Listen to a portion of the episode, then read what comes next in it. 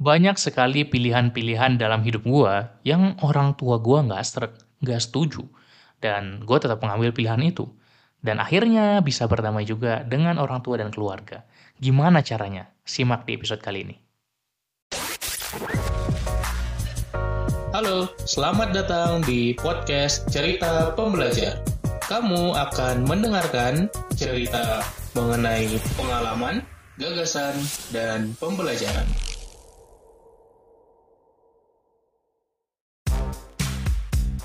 Season 12 Digital Nomad Journey Setahun penuh solo traveling keliling Jawa, Bali, Lombok naik motor backpack run.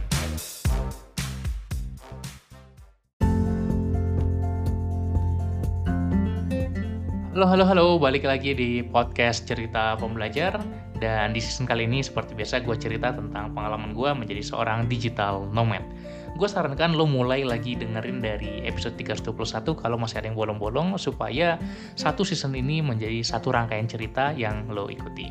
Oke, kali ini gue pingin cerita tentang satu hal yang gue pelajari terutama ketika proses pendewasaan gue dari masa-masa kuliah hingga lulus hingga kerja sampai sekarang ini yang mana skillnya ini perlu dilatih gue rasa dan gak banyak orang yang punya keterampilan social skills yang sifatnya vertikal atau ke arah orang yang lebih tua atau orang yang punya authority dalam konteks ini orang tua. Ketika gue mengambil keputusan untuk melakukan digital nomad journey atau keliling Jawa, Bali, NTB, naik motor, backpackeran selama satu tahun penuh, tentu saja orang tua tidak setuju ya. Orang tua mana yang mau anaknya keluyuran sampai luar pulau gitu, naik kapal gitu, tanpa ada tujuan yang jelas orang tua mana yang mau gitu. Semua orang tua pasti juga akan khawatir sebagian besar setidaknya. Dan sama orang tua juga gue juga seperti itu. Tentu saja satu trik yang bisa gue bagikan dan pernah gue share juga kayaknya yaitu lebih mudah minta izin daripada minta maaf. Jadi gue nggak izin untuk ngelakuin ini ketika gue di Bandung mau berangkat tapi gue udah berangkat dulu lalu di destinasi pertama gue gue nginep di Cirebon baru gue kasih tahu bahwasanya gue uh, ngelakuin trip ini. Dan gue ceritakan rencana gue pada akhirnya mereka ya bisa menerima tapi walaupun juga dengan kurang lapang dada sebenarnya penuh kekhawatiran gitu ya. Tapi itu resiko yang gue ambil juga. Gue tahu pasti orang tua gue khawatir tapi kalau itu yang menjadi resiko untuk gue mau wujudkan impian gue ya tetap gue ambil. Nah itu adalah salah satu hal yang orang tua nggak setuju gue lakukan. Sebelum sebelumnya masih banyak lagi. Dan mungkin yang paling benar-benar besar dalam hidup gue adalah ketika gue memilih karir. Kenapa? Karena aneh sekali, gue lulus S1 teknik elektro, S2 teknik elektro, konsentrasi di teknologi informasi dari ITB, kampus yang bagus, nilai gue bagus, IPK 388, mungkin next gue bahas juga. Tapi malah gak mau kerja di bidangnya. Ya, orang banyak yang salah jurusan, tapi salah jurusan biasanya mentok sampai S1 lah. Masa lu udah sampai S2 salah jurusan gitu, agak aneh gitu. Tapi ya itu yang gue rasain, gue gak enjoy dengan kuliahnya dengan jurusan gue gue sempat waktu itu juga pingin mengundurkan diri dari kampus gue tapi orang tua nggak setuju dengan berbagai negosiasi akhirnya gue selesaikan. Tapi ketika memilih karir gue nggak pingin tuh jadi engineer. Orang tua gue ngirimin terus ya di grup WhatsApp kemudian ngasih brosur e-brosur gitu ya poster-poster hiring atau rekrutmen dari perusahaan-perusahaan. Ini jadi engineer jadi insinyur di sini di situ tapi gue nggak pengen orang tua gue juga juga ngajak untuk bikin project IoT bareng karena ayah gue juga elektro kebetulan tapi gue nggak pengen ya. Ibu gue juga nyuruh gue jadi dosen lah percuma udah S1 S2 masa nggak jadi dosen? Kalian dulu mau jadi dosen tapi gue nggak pengen gitu. Dan akhirnya gue memilih jadi kreator. Nah buat zaman mereka belum ada kreator tuh. Apaan tuh kreator gitu kan? Bahkan sampai sekarang terkadang orang tua gue juga masih bingung menjelaskan kerjaan gue apa. Jadi bahkan gue sendiri pun kalau ditanya orang stranger gitu ya males ngejelasin kreator coach apa kerjaan lu mar? Ya ngajar les lah. Udah gampang gitu aja gitu supaya nggak perlu ditanya lagi. E, eh, gue nggak bohong karena gue sempat masih ada ngajar waktu itu. Dan bisa diterima jawabannya tidak perlu dijelaskan panjang lebar. Setidaknya sekarang ketika buku gue sudah rilis gue bisa menyebut diri gue penulis buku. Setidaknya satu profesi yang sudah dikenal lah oleh orang tua gue Nah tapi ketika pertama kali menjelaskan gue pengen bikin ini, bikin itu, bikin ini, bikin itu, jadi kreator. Oh man, apa itu gitu kan? Ada orang tua gue, orang tua nggak paham itu apa contohnya gimana?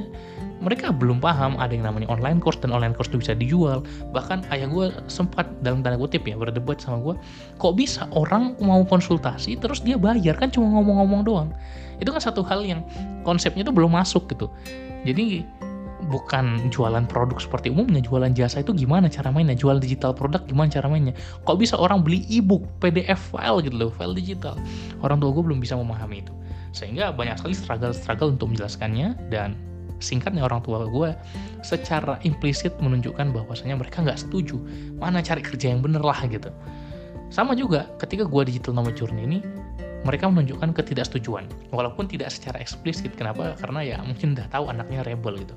Tapi ketika gue udah bangun pondasi-pondasi yang kuat dan bisa mengkomunikasikan dengan baik ke orang tua gue ketika gue digital nomad journey gue nggak perlu se-effort dulu lagi ketika gue memilih karir untuk menavigasi saat orang tua nggak dukung dan akhirnya mereka bisa menjadi mendukung kenapa? Karena gue ngelakuin tiga hal ini.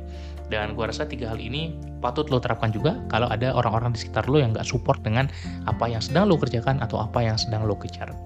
Yang pertama adalah ketika kita berdiskusi dengan orang tua kita terutama atau orang yang lebih tua setidaknya maka kita perlu menggabungkan antara rasio dan rasa. Kita sering kali mencoba berdebat masalah nggak bisa. Orang tua akan anggap kita anak kecil mereka gitu. Mereka akan menilai diri mereka lebih pintar dari kita. Mereka yang duluan lahir gitu. Jadi bagus untuk berdebat secara berdialektika. Kita punya logic kita punya reasoning kita punya argumen itu bagus. Tapi nggak cukup di sana saja. Mau kita debat kayak gimana pun orang tua nggak mau kalah. Namanya orang tua gitu. Mereka punya egonya sendiri. Sehingga kita menggunakan rasio iya. Yaitu kita pakai logic kita pakai reasoning kita pakai argumen. Tapi juga kita gabungkan dengan rasa gue udah coba berkali-kali kalau full 100% rasio menurut gue itu yang paling objektif kan kita pakai backup data argumen segala macam tapi bisa aja di counter mereka gitu dan kalau misalnya apa yang kita ambil nggak ridho orang tua juga juga susah gitu tapi kalau kita gabungkan dengan rasa maka hasilnya jadi lebih powerful. Gimana contohnya? Ketika gua uh, harusnya lulusan S1 S2 jadi seorang engineer karena gua anak teknik, tapi gua nggak pengen ngelakuin itu, gua bercerita, aduh, gua kalau kerja lebih pengennya jadi seorang kreator karena punya kebebasan ini lalu ada contoh suksesnya si ini si itu si itu gitu kan. Terus nanti uh, bisnis plannya kayak gini kayak gini kayak gini. Gue ceritakan semua rencananya. Itu logic full logic semua gitu reasoning argumen gitu. Orang tua nggak ngerti dan kalau seseorang itu nggak ngerti lebih cenderung resisten. Ah nggak usah lah ini belum belum terjamin segala macam.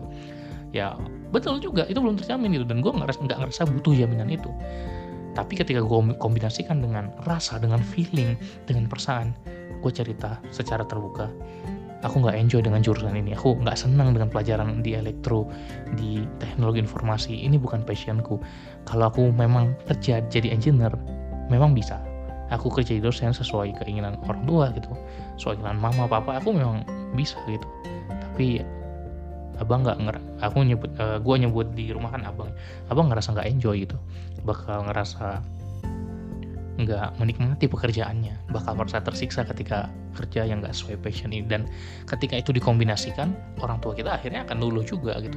Orang akan menerima juga bahwa ada sisi bukan hanya thinking tapi juga feeling. Bukan hanya yang dipikirkan tapi juga yang dirasakan jadi dua-duanya harus kita kombinasikan. Jangan juga kita nggak siapkan plan atau rencana apa pun itu bodoh juga gitu ya. Ah, aku nggak suka ini nggak suka itu. Apa alasannya? Nggak ada. Ya itu lo bodoh namanya. Tapi tetap keduanya harus kita kombinasikan. Dan akhirnya mereka jadi bisa lebih memahami jadi bisa lebih mengerti. Itu yang pertama mengkombinasikan ketika diskusi antara thinking dan feeling. Jadi gue ceritakan juga kenapa gue ngelakuin ini? Ya karena this is my dream. Gue pengen lakukan ini gue pengen explore gue pengen lakukan ini. Dan gue ceritakan dari sisi thinking dari sisi feeling efektif. Yang kedua adalah bagaimana cara kita mencoba menunjukkan kesungguhan kita. Banyak sekali hal-hal yang orang tua gue nggak setuju dan itu wajar saja gitu. Ketika gue pengen menjadi seorang podcaster apa itu podcaster? Mana ngerti mereka? Ya namanya beda generasi.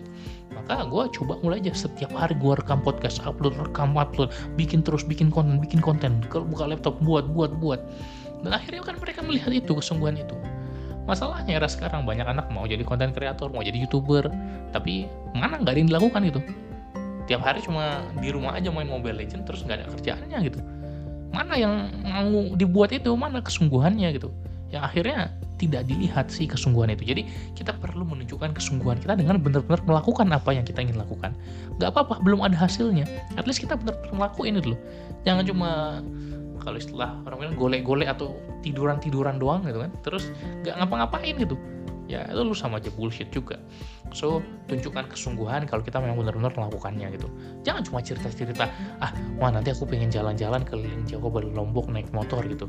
Uh, kita cerita-cerita aja nanti akan kayak gini kok aman kok nggak masalah nggak masalah. Tapi aku lakukan persiapannya. Aku lakukan persiapan untuk minimalism untuk mengkompres semua barangku muat dalam satu uh, backpack atau satu tas. Aku menerapkan frugal living. Semua aku terapkan. Perencanaan keuangan aku aku tulis betul-betul gitu jadi kesungguhan persiapan itu perlu kita miliki selain persiapan kita juga harus punya initial action. Seenggaknya kita lakukan dulu aksi-aksi awalnya. Meskipun kita belum melakukan aksi seluruhnya. Namanya juga masih di awal. Tapi orang tua akan melihat kesungguhan itu. Dan dia akan melihat willingness dari anaknya. Masalahnya kita pingin tapi nggak lakuin. Ya bodoh namanya. Oke, itu yang kedua, tunjukkan kesungguhan. Yang ketiga adalah mandiri. Of course, ini adalah poin yang menurutku penting dan sering luput gitu kalau misalnya lu pingin ini pingin itu pingin ini pingin itu selama bertahun-tahun tapi masih tinggal di rumah orang tua lu masih makan dari duit mereka masih dikasih duit sama mereka terus ya mereka akan punya kontrol dan lu nggak bisa berhak untuk memilih seenak jidat lu kalau lu belum bisa menghasilkan untuk diri lu sendiri. Itulah kenapa gue selalu targetkan ketika gue kuliah di awal-awal gue masih dibayarin UKT-nya tapi gue selalu berupaya gimana caranya gue nggak minta orang tua gue lagi gue nggak minta uang dari mereka lagi ketika gue kuliah ya itu gue kerja gitu. Padahal sebenarnya bisa aja gue mau sampai tamat pun sampai gue satu tahun dua tahun setelah lulus dibayar orang tua gue pun mereka punya uangnya sebenarnya. Bisa karena mereka memang udah nyiapin itu. Tapi akhirnya tangguh. Mental kita kan nggak terbentuk gitu kekokohan fondasi diri itu nggak nggak kebentuk. Sehingga ya sense merantau itu jadi hilang gitu maka akhirnya gue memutuskan oke okay, gue coba cari kerja ngajar sini situ jualan popcorn waktu itu uh, jualan jasa guru les. Dan akhirnya bisa uh, hidup sendiri ketika kuliah dengan segala struggle-nya tentunya. Bisa uh, bayar untuk UKT cari beasiswa juga kemudian bisa lulus dan ya setelah sekitar tingkat tiga lah ketika di kuliah gue nggak nggak perlu dikirimin orang tua gue lagi dan menyenangkan juga sebenarnya prosesnya. Walaupun struggle ya tapi uh, ada joy di situ ada kegembiraan di situ bisa menghasilkan diri sendiri bisa hidup dengan keringat sendiri. Ada kegembiraan yang tak tertandingi sebenarnya. Sehingga gue tinggal lanjutin aja ketika gue S2 ya udah gue bayar sendiri semua full. Gue ada cari beasiswa juga tapi tetap ada semesteran yang gue perlu bayar UKT-nya gue bayar sendiri. Gue cari duit juga sendiri. Dan ketika gue lulus gue pingin memilih karir gue ya gue bisa hidup buat diri gue sendiri gitu. Ya udah gitu. Mereka nggak terbebani lagi dan mereka percaya bahwasanya gue bisa generate uang untuk diri gue sendiri kan gitu. Gue membangun karir gue sebagai seorang kreator coach penulis tapi gue juga punya side hustle gue juga punya side income sebagai seorang guru les guru les privat matematika fisika waktu itu dan gue ngajar sebelum pandemi ya offline ketemu murid-murid ketemu orang tua murid samperin rumah-rumah murid gue di Bandung ya setelah pandemi pakai zoom dan itu yang bisa kasih gue makan gitu. Jadi mandiri secara finansial itu juga penting. Tentunya mandiri secara finansial biasanya dibarengi dengan mandiri secara mental juga. Terutama eh, orang-orang yang bisa menghargai orang maka dia bisa menghargai dirinya sendiri juga ya. Mandiri itu bukan cuma secara uang tapi secara apakah diri lu punya ketangguhan mental untuk berdiri di atas kaki sendiri atau enggak. Oke jadi tiga itu yang gua rasa penting menggabungkan antara logic ya reasoning dengan perasaan dengan feeling. Kemudian yang kedua menunjukkan kesungguhan dan memulai langkah-langkah pertama menunjukkan itu ketiga coba untuk mandiri. Maka orang tua lo akan nantinya setuju juga, nanti akan memahami juga, nanti akan menghargai juga dan akhirnya ujungnya akan mendukung juga. Jadi itu nggak ada alasan buat lo yang wah tempat gua toksik, lingkungan gua toksik, keluarga gua nggak suportif. Apakah lo udah berusaha untuk memutarbalikan itu atau belum? Atau lo hanya mengikuti skenario-skenario yang ada? Semoga bermanfaat dan kalau lo suka episode ini jangan lupa share di Instagram Story, tag gua at. Sampai jumpa di episode berikutnya besok. Salam pembelajar. thank you